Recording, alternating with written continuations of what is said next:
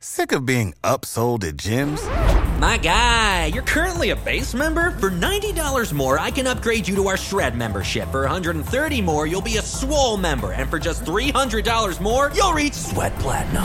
At Planet Fitness, you'll get energy without the upsell. Never pushy, always free fitness training and equipment for every workout. It's fitness that fits your budget. Join Planet Fitness for just $1 down and $10 a month. Cancel anytime. Deal ends Friday, May 10th. See Home Club for details.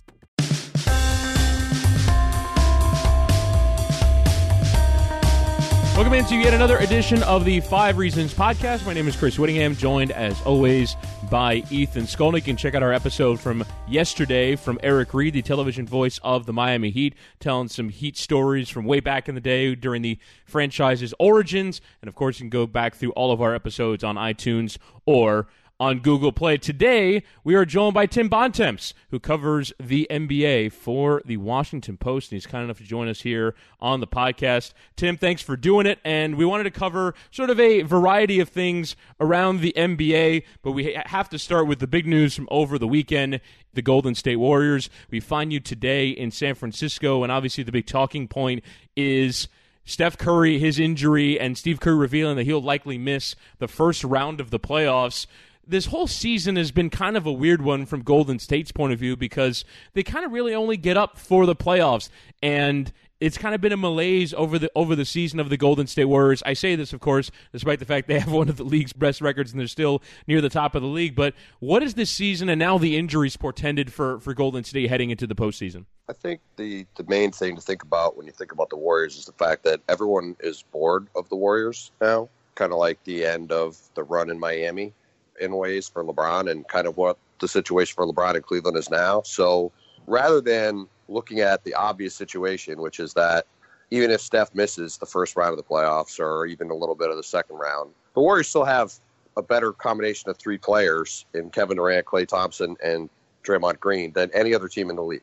This is the whole reason they went and got Kevin Durant in the first place was in 2016 when Steph got banged up, they didn't have quite enough to get over the finish line. And so when they had a chance to add a fourth All Star, even though they won 73 games in a row or 73 games that season set the record, they said, hey, look, if we have a fourth guy, then if we have a fluke injury that happens during the playoffs, we have enough depth that we can still win a championship. And I was, I mean, I was there yesterday when Steve said he was going to miss the first round. I don't really see why that became such a big deal when they announced that Steph, you know, had the grade two MCL sprain, that's a four to six week injury, and they said he was going to be reevaluated in three weeks. Well, the playoffs started three weeks from Saturday. Start three weeks from Saturday. So to think that he was just going to walk back in after not doing anything in three weeks and play in game one of the playoffs, I thought was kind of foolish to begin with. So I think Steve just kind of stated the obvious that he's not going to be back. Wouldn't shock me if he could play in four weeks and maybe he plays the tail end of the first round if you know, and then there's no pressure on him to do that. But at the end of the day, Golden State still, like I said, has a three man core, even without Steph, that's better than any team in the league. And I still think as long as they have at least three of those guys healthy and he comes back sometime in the second round, I don't see any reason to change them from the position they've been in really since Kevin got there, which is as the, the clear favorites to win another title. Well, I, I think the thing about it, Tim, is they, they've been through this before, where they've had to sort of nurse Steph back to back to health during the playoffs. So it's not the first time for them. The bigger question I have, I, I don't, I can't argue with you when you say that they, they still would have the th- you know the best three man combination in the league, and certainly when Curry's healthy, it's not even a question whether they have the best four man combination. I, the question I had about the Warriors this year, and I don't know if, if you think this will come into play in the playoffs, is their depth. It doesn't seem, at least from afar that they have quite as many options as they they've had there before. But again, I don't know if in the postseason that matters all that much when your top four are as overwhelming as they are. How do you think uh, when when Curry is healthy? How do you think they handle the rotation in the postseason this year? Well, I do think Ethan, that their depth has been a problem in a lot of ways. I mean, they they signed Nick Young. That has not really worked out very well for them. Andre Iguodala has played better lately, but has not looked good. Shaun Livingston has played a little better lately, but has not looked as good. Um, you know, those guys are getting older. Uh, Pat McCaw has taken a step back this year. Jordan Bell's given them some minutes, but you know, Zaza Pachulia's taken a step back. David West has been good for them, but a lot of their role players have not been great. But the thing is, when you're in the playoffs and you can play you know, even if Steph's not there, you're playing those other three guys 40 minutes each a game. There's not a lot of minutes you got to fill in. David West is going to give them somewhere between 10 and 15 minutes a night of really good play at center. Jordan Bell is probably going to give them another 15 minutes a night at center. Zaza could bang on somebody for a while. I mean, they, they can find minutes there, and they've got enough guys. You know, they can have Nick Young space the floor. He has played a little better lately. McCaw could give them a little bit of minutes. Livingston could give them minutes. Iguodala is going to give them minutes. I mean, they, they have enough, I think, that, that they're going to be fine this year. But I will be curious to see what they do in the offseason because with the salary cap shrinking the way it is this summer, there's going to be a lot of guys looking for money that are going to be surprised not to get it. And I think a team like Golden State could really benefit from that, and that they could say to guys, hey, look, there's going to be a lot of cap space a year from now. If you come sign here for the minimum, you can win a title and play a bunch of minutes for us, and then you go get a bunch of money next summer. And I have a feeling that kind of like those Heat teams you guys saw, I think they could have a few guys roll in on cheap contracts this summer, like what David West has done the last couple of years, and really give them a boost that depth, which I agree with you has been a problem this year. To me, the thing when you look at this this Warrior situation is I don't agree with the idea that if Curry is not fully healthy or even operating at 80%, which uh, for me, there's a bigger concern about once you get into the latter stages, what kind of Curry you're going to see. Because we saw two years ago, like you mentioned, Tim, when he wasn't fully healthy, they didn't have enough to get over the line, and he didn't have enough to get over the line. But I really sure. think I, I, really think that this Houston team does present something that's unique. And you know, even that Oklahoma City team that had you know Durant and Westbrook, they were three one up on Golden State.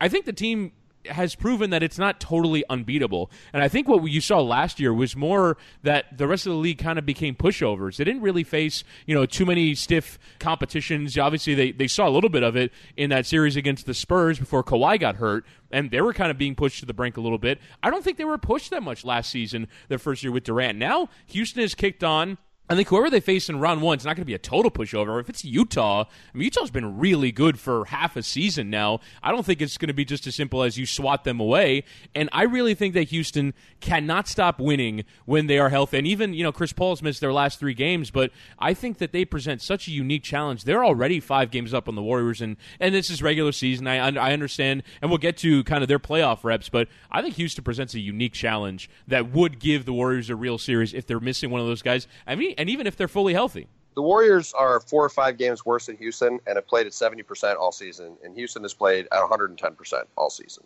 to try to win home court advantage in the playoffs. That is not to knock the Rockets, who have had a great year and are a great team, and I think clearly the second best team in the league. But again, this goes back to what I said at the beginning. People are trying to find reasons to think Golden State's going to lose. And the fact is, they are still, to me, very heavy favorites to win. They went through the first half of the season up to the All Star break in total cruise control, right? And their plan was to get to the All Star break. There was about 25 games after that, and then kick on to the playoffs, right? That they were going to like have do what they did last year, close strong, go into the playoffs, feeling good, and go through the playoffs and win a title. Well, basically, from the moment the, the post All Star break schedule started, they've had one injury after another, and they haven't been able to do that. So I get why. Like, look, Houston's really good, and like you said, we're going to talk about them in a bit. And I, I think if any team does beat them this year, it is Houston. But like I said, the Warriors have not come close to playing for a consistent stretch at full throttle this season. They're still going to have, at worst, the third best record in the league, probably the second best record in the league.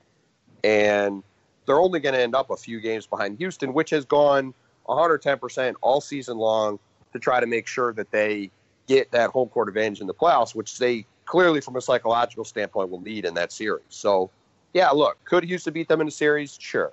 But to your point about last year and 2016, the Warriors 2016 beat Durant's Thunder team with Steph not at 100%, and we're at the one yard line to beat the Cavs in what was a great series and would have won in five games if Draymond hadn't lost his mind at the end of game four, even with Steph at less than 100%. Now they have Kevin Durant on their team.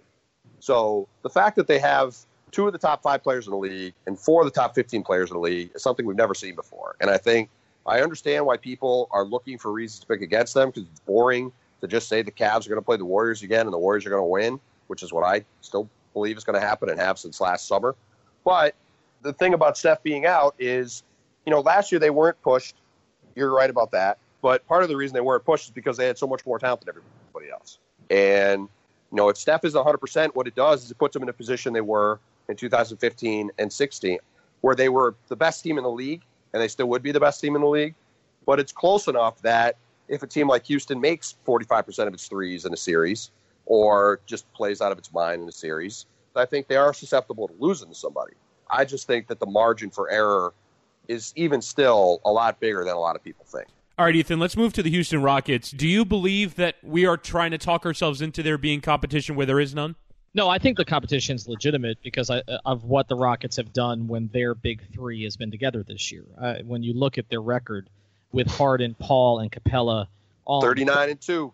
I mean, it's outrageous um, what what they've done, and, and so and and you look at that fit between Paul and Harden, which I questioned when they made the trade. You know, two guys who need the ball in their hands a lot. Harden and made the, the move to point guard, but it's worked pretty seamlessly. D'Antoni's done a great job of staggering them, and they have a lot of role pieces that work in their system, and, a lot of guys who can get hot from the outside. I mean, the big difference uh, between the two teams right now that isn't talked about maybe quite as much is, you know, the Warriors are are not as prolific from three as they used to be, at least not in terms of a, a volume situation, whereas Houston uh, is more so than they've ever been and you know that's the type of thing in, in, a, in a series that that could carry the Rockets. Um, the thing about the Rockets though is that there are questions about all of their top three guys, and I don't mean Capela in that, but sort of the faces of the franchise right now, which is that Chris Paul, James Harden, and, and Mike D'Antoni have all had varying sets of issues in the playoffs.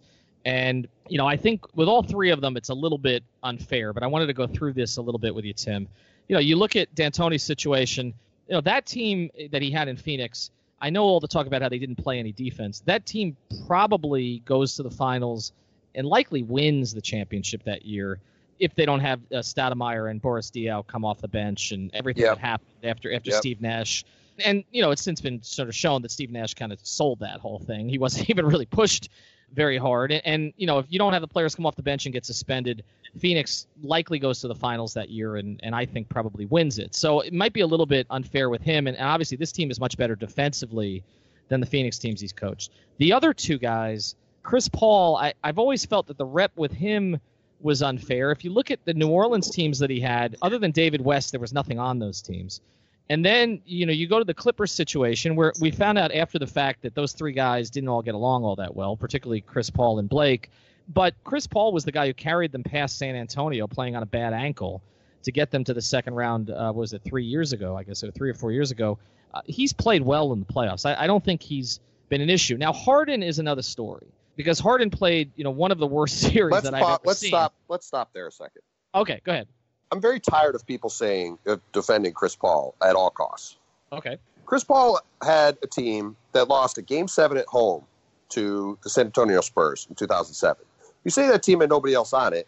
It had Peja Stojakovic on it, who I think might was either an All Star that year or the year before, was still in the prime of his career. He had Tyson Chandler, who was you know emerging as a guy who was going to win a Defensive Player of the Year and anchor a championship team at center. They had a really good team, and they had Game Seven at home and they lost. Any other player in that position gets killed for that. Hell, Carmelo gets killed for losing to Kobe as a worst team in six games in the conference finals, which is a place Chris Paul's never got to. You say that Chris Paul carried the, the Clippers past the Spurs. Blake Griffin was the best player in the playoffs, those playoffs. He was better than Chris Paul. And if you go to the series they lost that next round against the Rockets, they were up 18 in game six and imploded and lost in the fourth quarter. And against the Thunder, Chris Paul completely disintegrated at the end of game five in Oklahoma City, where if they win that game, they're up three to two, going back to LA to, to potentially win game six and go to the conference finals. So, look, Chris Paul is a great player, but Chris Paul has had multiple bad moments in the playoffs and failed to get it done in the playoffs. And in ways, uh, frankly, unlike any other player of his caliber in recent memory, or maybe ever, gets a complete pass for it.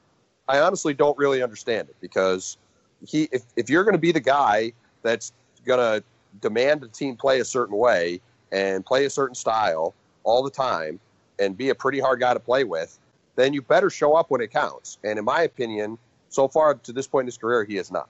Well, I'll give you this. Uh, last year, certainly that last game against the Jazz, he was terrible. Well, yeah, that's another one. I didn't even think of that one. Yeah, Yeah, that, the- that was another game seven at home that they lost. that was a meltdown last year. I mean, we can revisit the Hornets' history a little bit here too. But but you know, look, you're right. I mean, th- in terms of Chris Paul and, and Carmelo Anthony, they're grouped together because they're part of the uh, the Banana Boat crew, and Carmelo has certainly gotten more of a bad rap than Chris Paul has in these situations. I'm looking up, and I'll, I'll get to him some of his playoff numbers and see how they compare a little bit. Before we do, let's get to Harden here because Sure. Yeah, I um, just wanted to say that quick. No, no, that's- Harden's, Harden's quite fairly ripped for some of the way he's played in the playoffs, particularly last year.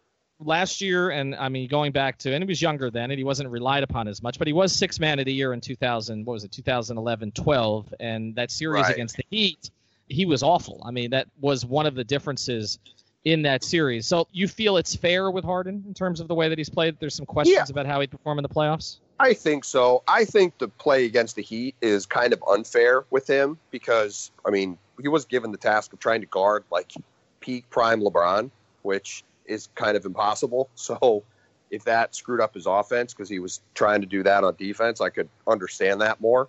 But look, two years ago, I just talked about that comeback the Rockets had. James Harden was on the bench for that comeback, right?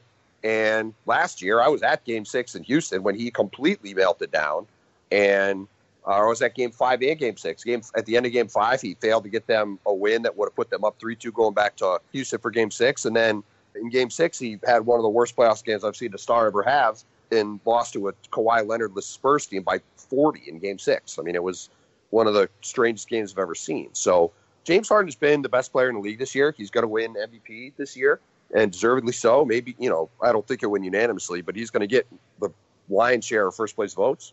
And this is a huge playoffs for him, probably bigger than any other player in the league, because if they get to the conference finals and they give the Warriors a run at minimum, then I think a lot of those questions about his playoff performances will start to go away. But if they flame out earlier, which I still think is possible, by the way, that they could lose somebody before the conference finals because they do have a lot of guys that are have had up and down playoff histories, then every question that's been said about him is only going to get magnified going forward. So I think that this really, this playoffs really are all about James Harden, and I, I'm very fascinated to see how this Houston team does and where it ends up. you just kind of look at these guys and they have had moments where again and this is something that has probably happened to LeBron unfairly but if LeBron does that then that goes on the resume of all-time playoff failures that get broken down over the course of time. And I do think we have kind of market corrected for how unfairly we've treated LeBron over the course of time that because we skewer him whenever he fails that now I think we've t- we've started taking it a bit easier. I think James Harden has had some appalling playoff moments. I think what happened last year in that Spurs series, it makes no sense. And I mean, you look, you've you've kind of heard like Daryl Morey interviewed, and you go, well, you have to ask James, and it was like a combination of him being tired and him having to carry everything. But that doesn't excuse losing to that Spurs team without Kawhi Leonard by that much. I, I think all well.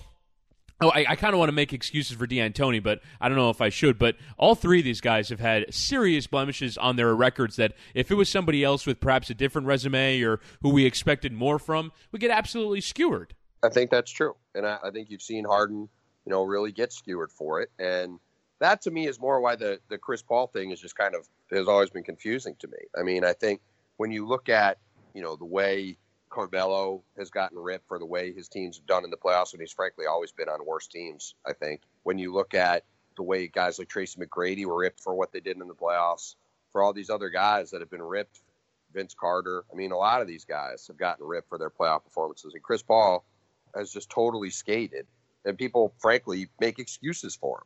let's move on to, to part three and uh, start with you, Tim, on this, and then we go to Chris. Let's look at the Eastern Conference. You mentioned you think Cleveland is still going to the finals, and you're holding to that. So the trades that they've made, the, the purging of the roster, Kevin Love now coming back, Ty Lue's status up in the air, none of that sways you from Cleveland. I assume that's just mostly because of the way LeBron's playing. Yeah, they have the world's best player on their team. I mean, you know, again, this is this is another situation where people are very bored of the Cavs, and so they are looking for reasons not to pick them to make the finals. And look, I understand why people would be skeptical. Cleveland's defense is terrible. Uh, they have had issues. Uh, obviously, Ty being out of the line, out of out of the situation isn't great. They made all the trades at the deadline.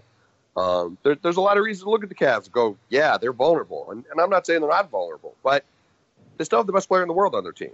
And if you put a gun to my head and say, hey, who who do you have to take in the Eastern Conference to get to the finals if your life depends on it? I'm not picking against LeBron. I mean, look at that game the other day against the Raptors. They play the Raptors. They give up 72 points in the first half. It looks like, um, it looks like the uh, like the, the Raptors are going to blow them out. And then the Cavs, with four rotation players out, with Ty Lue not there, come back and win the game in the second half. And LeBron has 35 17 and no, and no turnovers. I mean, you know, I, I just don't I don't see any team in the East beating them four times in seven games. I just don't. And you know, maybe that is hubris on my part because I just am giving putting too much stock in LeBron. But you know what? If I pick LeBron James to win and they don't win, I can live with that. Uh, I it would to me be much dumber if I look at a situation and say, hey, you know what? The Raptors are going to beat the Cavs this year. You know, doesn't matter they've gotten trucked by them multiple times in the past. Uh, and and then for LeBron to come back and beat them in the playoffs, I would feel very stupid. So, um, yeah, I, I think that the Cavs are going to be back in the finals where they'll probably lose. Um, though I think they actually have a pretty good chance to beat Houston personally. But, um, but yeah, I, I, I just can't. Uh, there's too much history there for me to um, to vote against you know LeBron in a, in a playoff situation in the East when there still isn't a team that I look at and, and, go, I feel like that team can stop. Save big money now on new siding from LP Smart Side at Menards. Update and beautify your home with your choice of 13 timeless colors of pre finished engineered siding. It's durable and includes a Sherwin Williams factory finish paint warranty that means no painting for years to come. View our entire selection of siding from LP Smart Side today. And don't forget to check out our flyer on menards.com for all the great deals happening now. Save big money at Menards. Top him four times out of seven. I am both bored and willing to be spectacularly wrong, so I'll argue the the the, the contrary on that. The one thing though, before I kind of get to the arguments for the other teams or team, really, it's Toronto, but when you look at what's happened since Kevin Love has come back, Cleveland's a good man, and and when they've been together on the floor together, plus fifty two in ninety nine minutes as a combo, and I, I haven't gone through. I mean, it's not that hard, but the the the the schedules over their last three, over the last four. I always try and filter out the tanking teams, and of course they played Brooklyn and Phoenix, so you can throw those out. But I, I, I do think that when you look at the Toronto Raptors, there's just too much growth there from who they've been. And it's kind of been incredible that they've grown so much because it's not really too many different guides. It's been internal growth, it's been stylistic growth. And while you say that, you know, Cleveland towards the end of that game, you know, against the Raptors, you know, you know, came back and, you know, made sure that even though they gave up 70 and a half, they won the game I still think the fact that Toronto it feels like a real competitor to them, whereas it always felt in years past that once Cleveland just turned it on and once they decided to win the series, it was going to be over. I don't think that I don't think Cleveland is in that comfortable of a of a position now. I really think that Cleveland is going to have to play their best basketball for 4 out of 7 games. Now maybe we see, you know, choking Toronto again when they play Milwaukee in round 1 or Miami in round 1 and it looks the same as it ever was. But I think that Toronto has grown enough, has earned enough confidence from what they've done that we can say that Cleveland can't just feel like they can swat them aside whenever they want to. No, and I'm not. I'm not saying any of that as as saying that Toronto isn't a better team this year. I mean, I, I think they very clearly are a better team. You know, I think you look at the way they've changed their style this year to, to shoot more threes, to move the ball more, to rely on their on their other players more. I, I think Dwane Casey is deservedly going to win Coach of the Year in a landslide, and he should. I mean, he's done a remarkable job, and I, I DeMar DeRozan continues to get better and has become a terrific player. And their depth on the bench, the guys like Fred VanVleet and Jakob Poeltl and OG Anunoby and CJ Miles. I mean, it, they've got young, interesting guys all over the place. I give Masai Ujiri a lot of credit for the picks they've made. I mean, they've done a great job building that team. Uh, so this is not a knock on them, but it's again, it's the Cavs have LeBron, and the Raptors have proven unable to beat LeBron basically in any situation. And I understand how people could look at the numbers and say, yeah, the numbers say that Toronto should win that series. I totally understand that. But again, if I got to pick a team to win four out of seven, and LeBron is on the court on one side of the court, and anybody in the East is on the other. I'm taking LeBron. And I, I'll live with the results. And, and I think what what's happening right now is the dilemma of not seeing something, and therefore you can't sort of project that you will see it, right? So the problem with this is you kind of have to stick your neck out and go, even though I've seen Toronto be really bad in the playoffs for years now, I think they can do it. And I think the the resistance there, or the same thing with Houston against Golden State, the trust is with what your eyes have seen. And what your eyes have seen is LeBron dominating the Eastern Conference playoffs and Golden State dominating the Western Conference playoffs. And until proven otherwise, we're just going to believe what we believe. And the other part of that is that you look at the rest of the conference, and it just doesn't look like any other team is going to give LeBron a series. I mean, and you know we know how dominant he's been in the East, but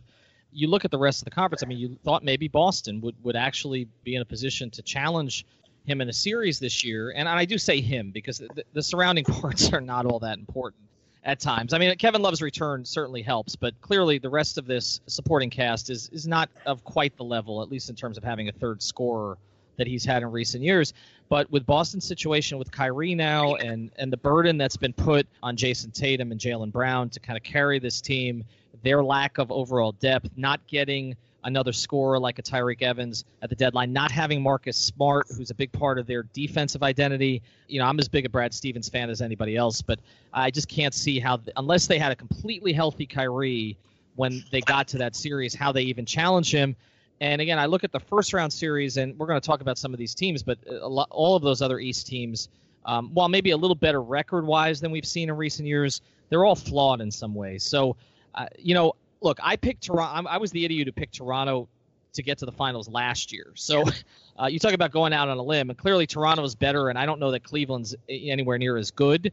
But I'm not quite willing to go there this year either. After what I saw last year, it's it's kind of what Chris said. It's sort of like until my own eyes see it, I, I'm not sure it's really a good idea to bet against LeBron in the East playoffs.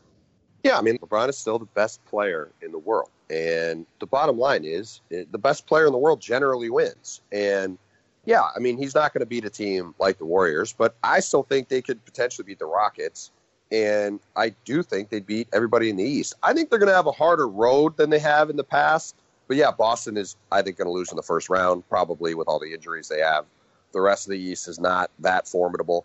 And I think they're going to be back in the finals again. And people are going to be probably annoyed about it. But the bottom line is, even as bad as their defense is, I mean, uh, you say their supporting cast isn't great. I, I agree to, to a certain extent, but they are a nuclear offensive team, I think, as good as any team, maybe even including Golden State and Houston in the league offensively. And so I think that that will be enough to get them back to the finals, and then that lack of defense is where will really come into play there, and I think that's when they'll lose. But I think they do have, you know, enough firepower with, you know, with the pieces they brought in, plus with a healthy Kevin Love, who I, I think people have seen has already made a big difference just since he came back. I'll be very surprised if, if somebody is able to beat them, barring, you know, LeBron finally breaking down with, with an injury sometime before the NBA Finals. So, Tim, you said that LeBron is the best player, right? And I think most people agree with that. But you said earlier that James Harden will probably be the majority vote for MVP. Why, for you, is that the case? Well, I mean, James Harden's been the best player in the league this season, but I, I think if, again, if if you're picking who is the best player, period, I still don't think anybody would pick against LeBron. I mean, again, just go back to that game he had against the Raptors the other day. I mean, 35-17 assists and no turnovers is unbelievable. And I, I think it kind of goes back to the playoff situation where if you look at what's happening across the league, I mean, you can have LeBron be the best player and not win MVP, right? Like the best player doesn't win MVP every year. Otherwise, LeBron would have won 10 MVPs in a row, and Michael Jordan would have won 10 or 11 MVPs. Instead, they, I think Jordan won five and LeBron's won four, right? But I, I think when you look at the way this year has played out, you know, James Harden has, you know, been the best player on the best team, and and that that's going to get him the MVP award, and it should. He's had a remarkable year, and and I, I he might even win unanimously. I don't think he will, but I don't think that that congruence is that complicated, really. I think a lot of people would see that. Well, I, I it, to, to me, I always find fascinating how people vote for MVP. What's and I'll ask a question to both of you. What is kind of your standard for how you vote for MVP? the way I always voted for it, and and I'm not necessarily proud of a couple of the votes when I look back at them, um, was was sort of the impact on that particular season. For that reason, I agree with Tim's premise there that LeBron is still the best player when he's as engaged as he was with that 35, 17, and zero game. um, He's still the best player in the world. I don't think there's any question. And in some ways, uh, he's more efficient than he's ever been. But in terms of this season, uh, who's had the most impact on a team that has, as we've talked about, 39 and two with their top three players playing the Houston Rockets? You- You'd have to give it to Harden this year. Now, I look back at a couple of votes.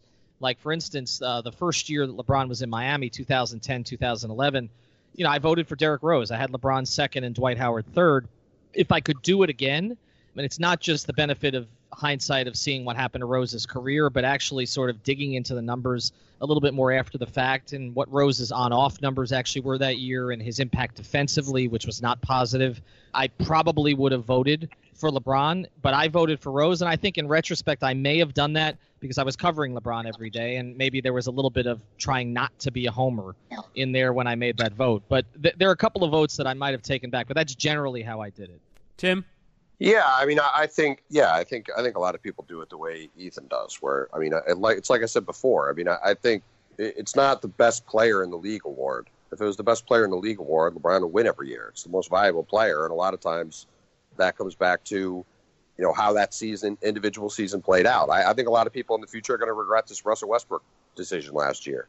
I thought that was, I did not think he was the MVP of the league. I thought people got caught up on him averaging a triple double and gave it to him. I, I thought Kawhi Leonard was the best, was the MVP of the league.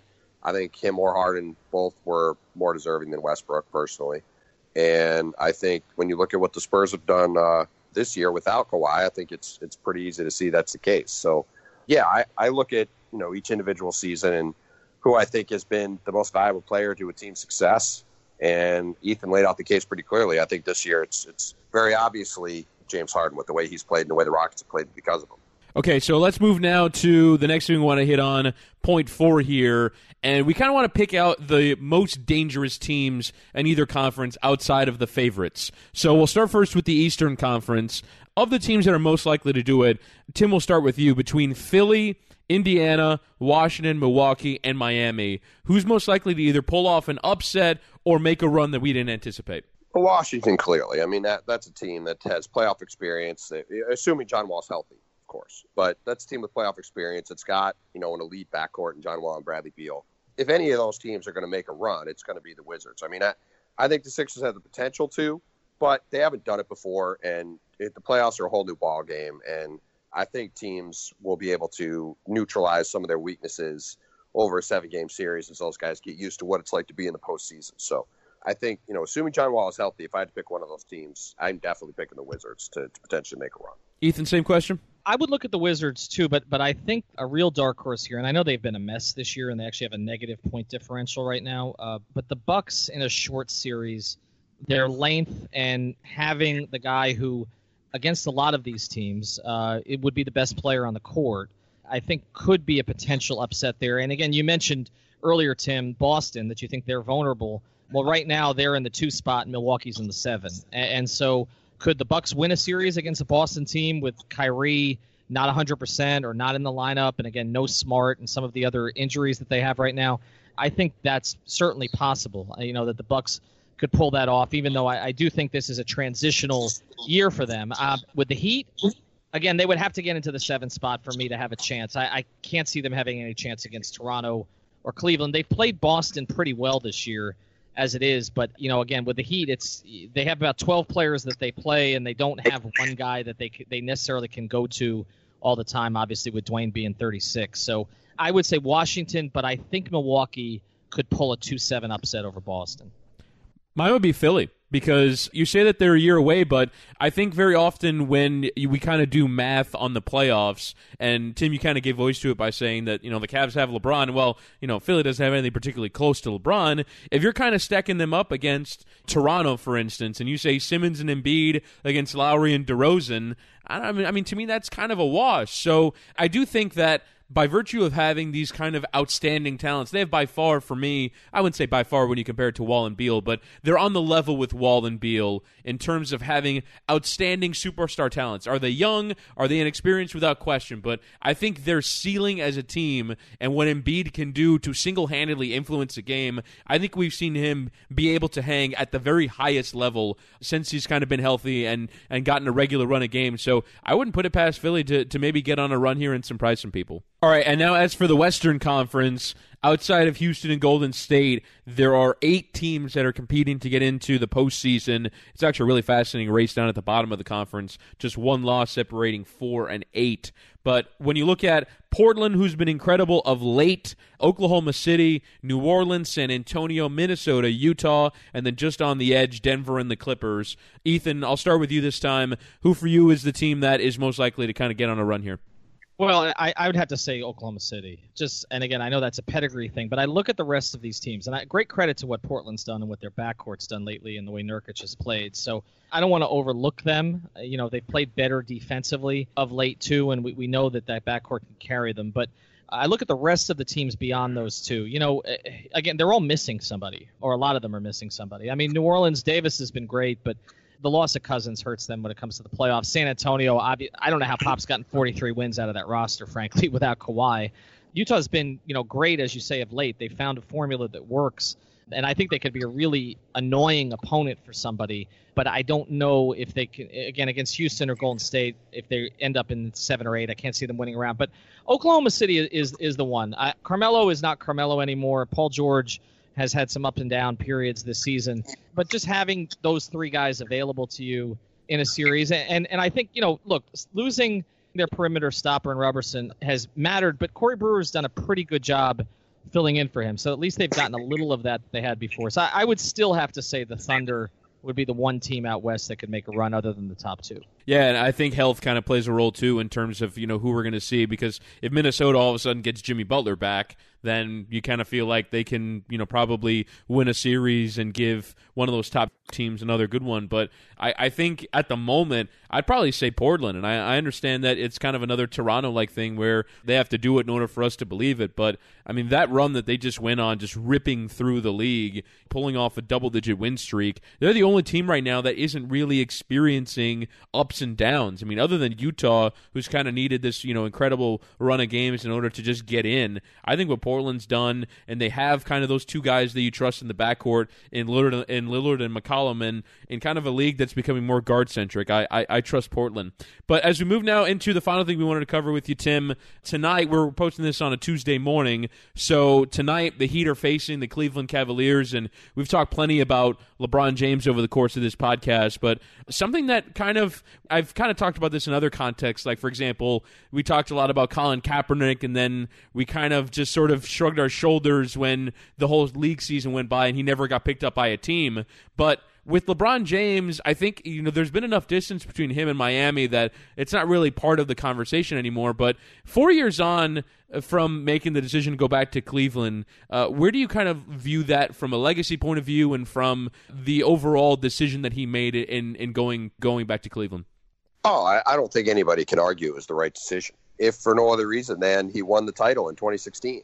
People in Miami aren't going to like to hear this, but the championship in Cleveland is what everyone's going to remember him for. Like if his career ended today, that's what people. That'd be the first thing people said. Said LeBron went back to Cleveland and he ended a more than 50 year championship drought for that city. That was worth four more championships probably uh, in a random place.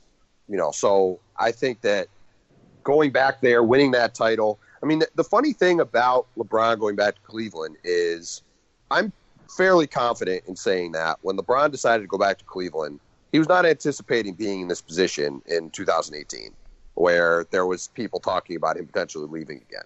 But the Warriors exploding onto the scene in a way, frankly, I don't think any other team has in NBA history, going from a you know solid very good team to dominant force in the league without really changing anything other than the coach.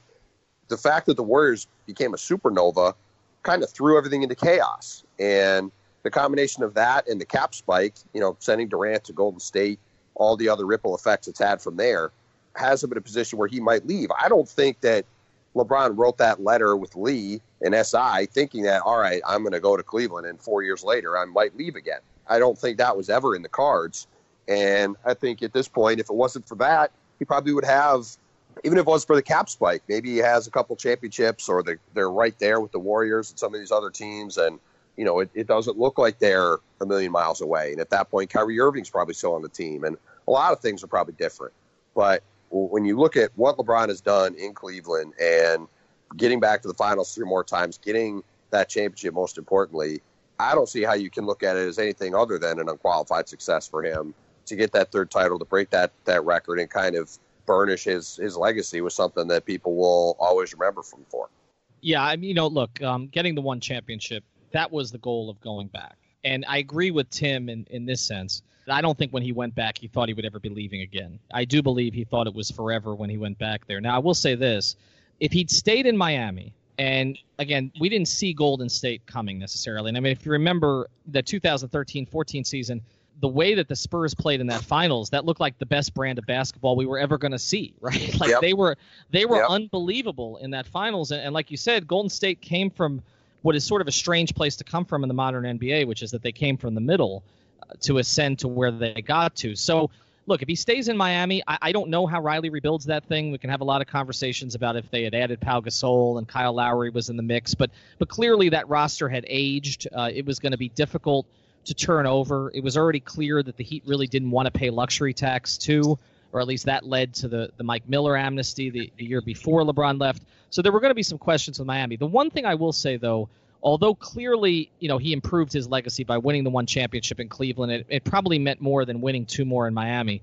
He would have had a lot less headaches, I think, if he'd stayed in Miami. Like the whole process in Cleveland. I mean, if you just look, and we talk about the drama that he dealt with in Miami, but all of that came from the outside. That was all media created for the most part. I mean, yes, there were a couple things like Bumpgate and a couple of other things that LeBron said that got him in trouble, but for the most part, it was the outside forces that were pushing against that team, and that team was pretty together and pushing back. Cleveland has been a different story. Like I was up there that first year in Cleveland, and that team was getting a free pass compared to what the Miami team dealt with that I covered the first year that LeBron was with the Heat in 2010. And they kept creating their own controversies. Um, the David Blatt thing, the Kevin Love fit in, fit out, all this stuff. Kyrie's knee, I remember, was an issue during that first playoff run. Then going forward, the, the situation between you know Blatt getting fired, Lue coming in, you know the situation between LeBron and Kyrie that led to Kyrie's departure, the turnover of the entire roster, all of that stuff the Cavs have kind of created, the instability of the organization, David Griffin getting pushed out by Dan Gilbert. So I think he would have had a much more stable existence if he'd stayed in Miami than going to Cleveland. I think he might have had a little bit more peace of mind than he's had in Cleveland, where it seems like there's something that's created inside that organization all the time. But at the same time, I do agree with you, Tim, that at least winning the one title there added something to his legacy that probably two more titles in Miami would not have done. Really appreciate you doing this. Again, you can check out Tim Bontemps of the Washington Post on Twitter at Tim Bontemps, B O N T E M P S.